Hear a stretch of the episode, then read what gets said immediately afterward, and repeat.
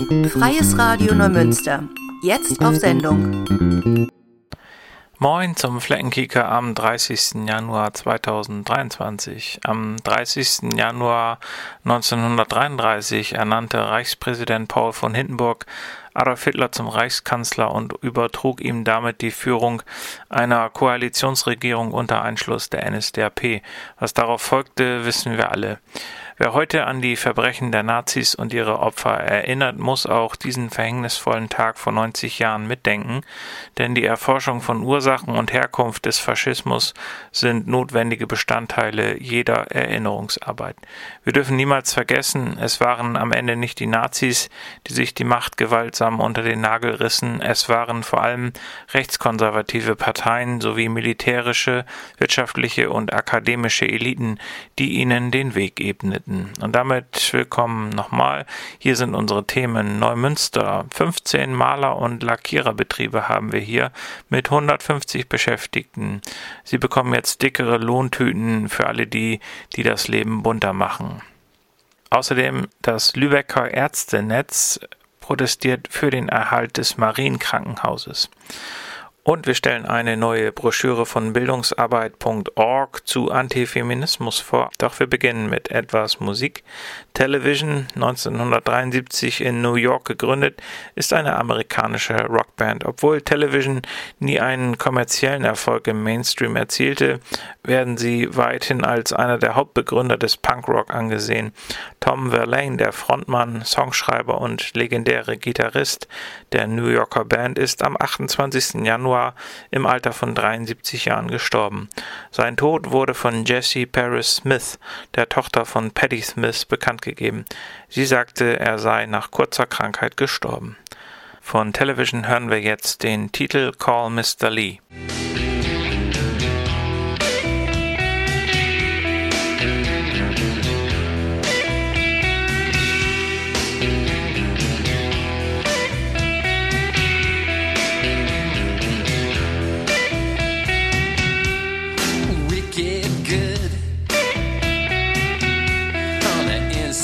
Job.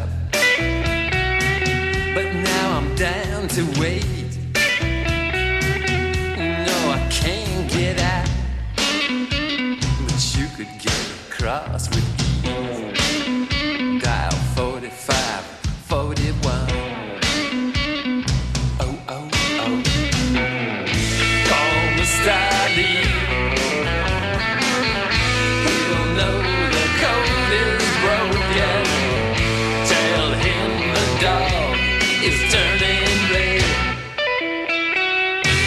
Call Mr. Lee.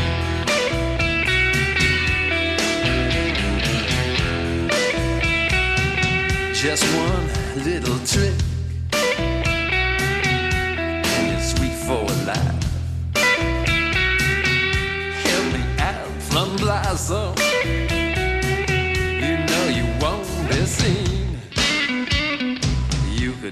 Across with ease.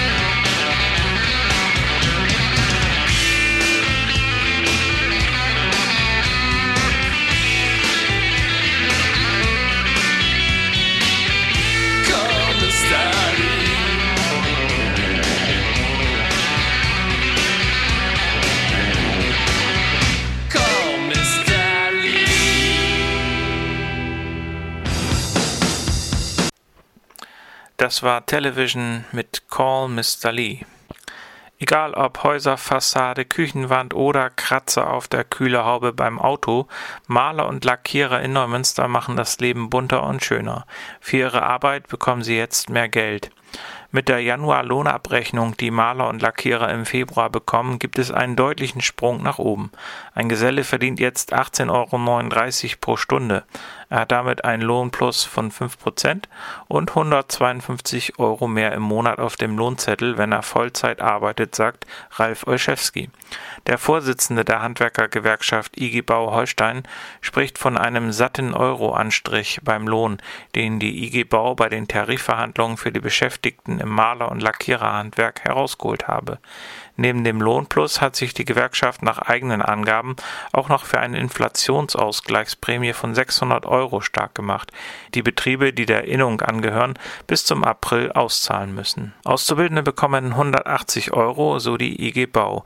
Für die von der Bundesregierung quasi als Krisenpufferprämie geschaffene Sonderzahlung werden keine Steuern und keine Sozialabgaben fällig. In Neumünster gibt es nach Angaben der Arbeitsagentur 15 Betriebe im Maler- und Lackiererhandwerk mit rund 150 Beschäftigten. Wichtig ist auch, dass der Mindestlohn fürs Streichen, Tapezieren und Lackieren deutlich nach oben gegangen ist. Wer den Job nicht gelernt hat und als Seiteneinsteiger arbeitet, muss ab April mindestens 12,50 Euro pro Stunde verdienen.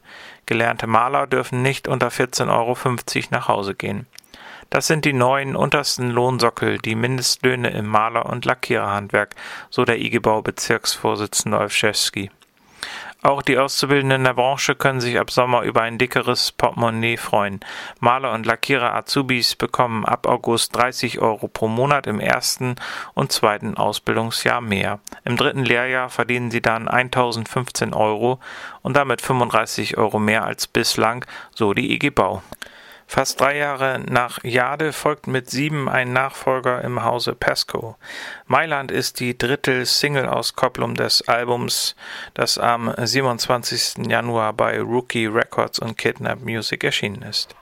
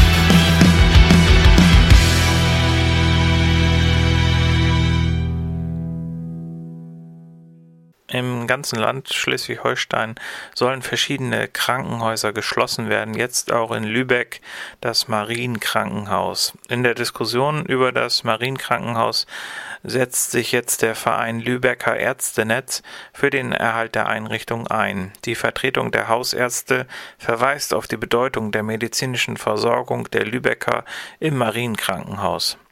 Wir wollen hier die Mitteilung des Lübecker Ärztenetzes im Wortlaut veröffentlichen. Die drohende Schließung des Marienkrankenhauses im Herzen Lübecks ist ein Sinnbild für die neue Ausrichtung der medizinischen Versorgung in Deutschland. Immer mehr lokale gewachsene Versorgungsstrukturen fallen dem zunehmenden Kostendruck zum Opfer. Die Gesundheitsversorgung wird durch eine zentral bestimmte Einheitspolitik aus Berlin und die zunehmende Kommerzialisierung durch privatwirtschaftliche Großkonzerne und auf den Gesundheitsmarkt strebende Finanzinvestoren bestimmt. Das Marienkrankenhaus in Lübeck ist seit Jahrzehnten Teil der Gesundheitsversorgung der Lübecker und es ist ein Sinnbild für die patientenorientierte, wohnortnahe medizinische Versorgung durch ein Belegarztsystem. Die niedergelassenen Ärzte des Marienkrankenhauses gewährleisten den Lübeckern nicht nur in der Geburtshilfe, sondern auch in vielen anderen medizinischen Bereichen hochwertige medizinische Behandlung. Eine Vielzahl von chirurgischen, gynäkologischen, urologischen und HNO-ärztlichen Operationen und Behandlungen aus der inneren Medizin, Krebstherapie und Schmerztherapie werden im Marienkrankenhaus durchgeführt von niedergelassenen Ärzten, die wissen, wann der Patient ambulant und wann er stationär im Krankenhaus behandelt werden muss. Wie in anderen Belegkrankenhäusern der Region, dem Agnes Karl Krankenhaus in Bad Schwartau, der Parkklinik Mannhagen in Großhansdorf, sind die behandelnden Ärzte nicht am Krankenhaus angestellt, sondern als Belegärzte tätig. Niedergelassene freiberuflich arbeitende Ärzte mit der Zulassung zur Behandlung im Krankenhaus. Das Lübecker Ärztenetz unterstützt als Interessenvertretung der niedergelassenen Lübecker Ärzte den Wunsch der Belegärzte des Marienkrankenhauses zum Erhalt des Krankenhauses am bekannten Standort. Das Ärztenetz möchte insbesondere die große Bedeutung der belegärztlichen Patientenversorgung für Lübeck hervorheben. Die immer wieder diskutierte Schnittstellenproblematik zwischen ambulanter und stationärer Medizin wird im Belegkrankenhaus problemlos überwunden. Die Patienten werden nicht in irgendein Krankenhaus geschickt, um dort eine Behandlung zu bekommen, die häufig mit der Entlassung aus dem Krankenhaus endet und Informationen über die Art und den Erfolg der Behandlung oder Operation werden nicht weitergeleitet. Wie sich der Patient im Weiteren nach dem stationären Aufenthalt verhalten soll, bleibt häufig unbeantwortet und gefährdet den Patienten. Fehlendes Fachpersonal und Pflegekräfte, zunehmend verkürzte stationäre Aufenthalte oder einfach unterbesetzte Schreibbüros verschärfen diese Misere zwischen ambulanter und stationärer Behandlung.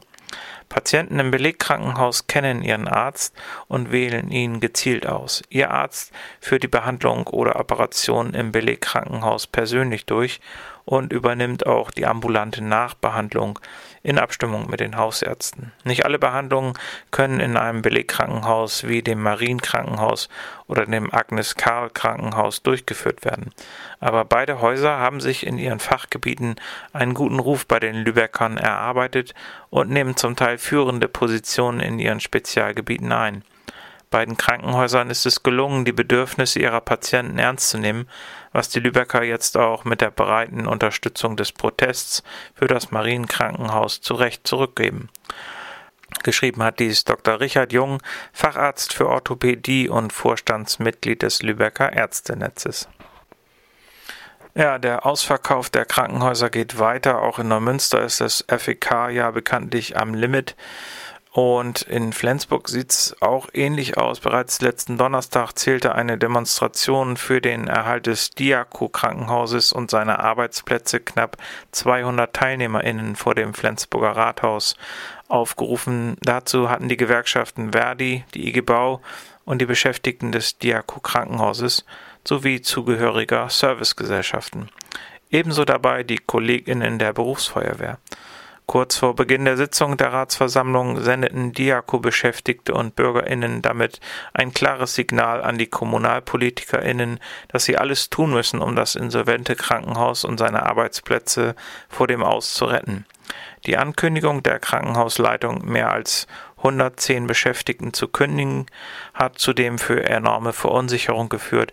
Schon jetzt sei eine qualitativ hochwertige Krankenversorgung kaum noch zu gewährleisten und die Beschäftigten arbeiteten nach eigenen Angaben bereits am Limit. Es war nun längere Zeit etwas ruhiger um die aus Graz stammende Punkrock-Formation Missstand. Dafür kehrten sie nun 2021 umso überraschender wieder zurück. Auf dem Label Aggressive Punk-Produktionen hat die Band ihr mittlerweile viertes Album Bon veröffentlicht. Aus diesem hören wir nun den Titel No Country for Old White Men, den sie mit Sarah von Acne Kid Joe spielen.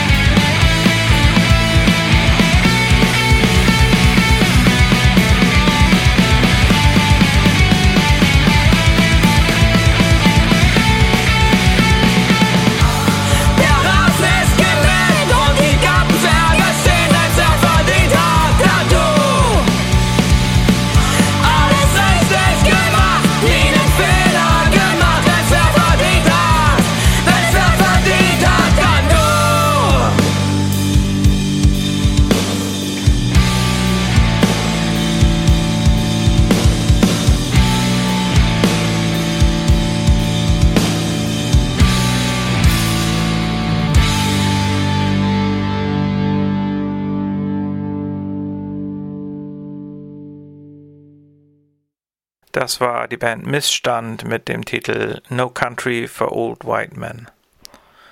Antifeminismus, Sexismus und Queerfeindlichkeit sind nach wie vor weit verbreitete menschenfeindliche Einstellungen und Strukturen, die in ihren Konsequenzen gewalttätig und exkludierend sind.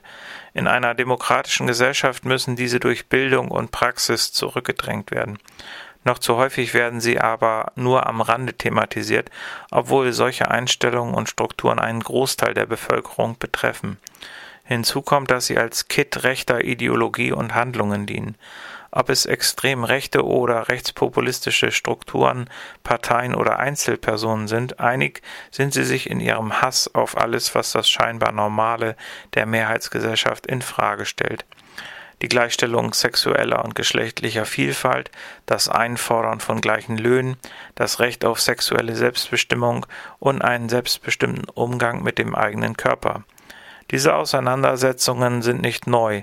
Feminismus als eine treibende Kraft für Geschlechtergerechtigkeit und Mitbestimmung muss sich seit seinem Entstehen massiven Angriffen erwehren, nicht nur von rechts.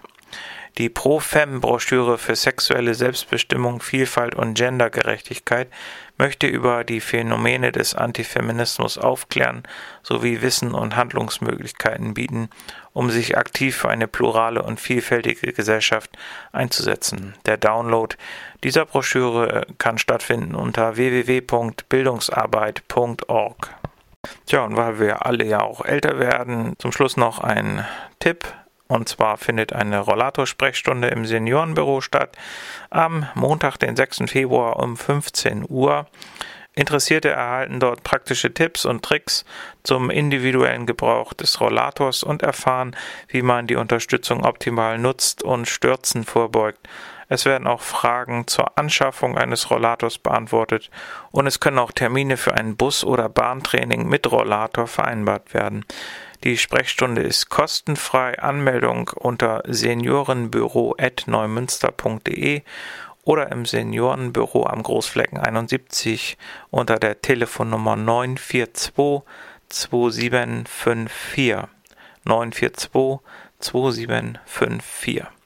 Das war's mit dem Fleckenkicker am 30. Januar. Wir hören uns nächste Woche wieder. Bis dahin. Tschüss, sagt Ingo.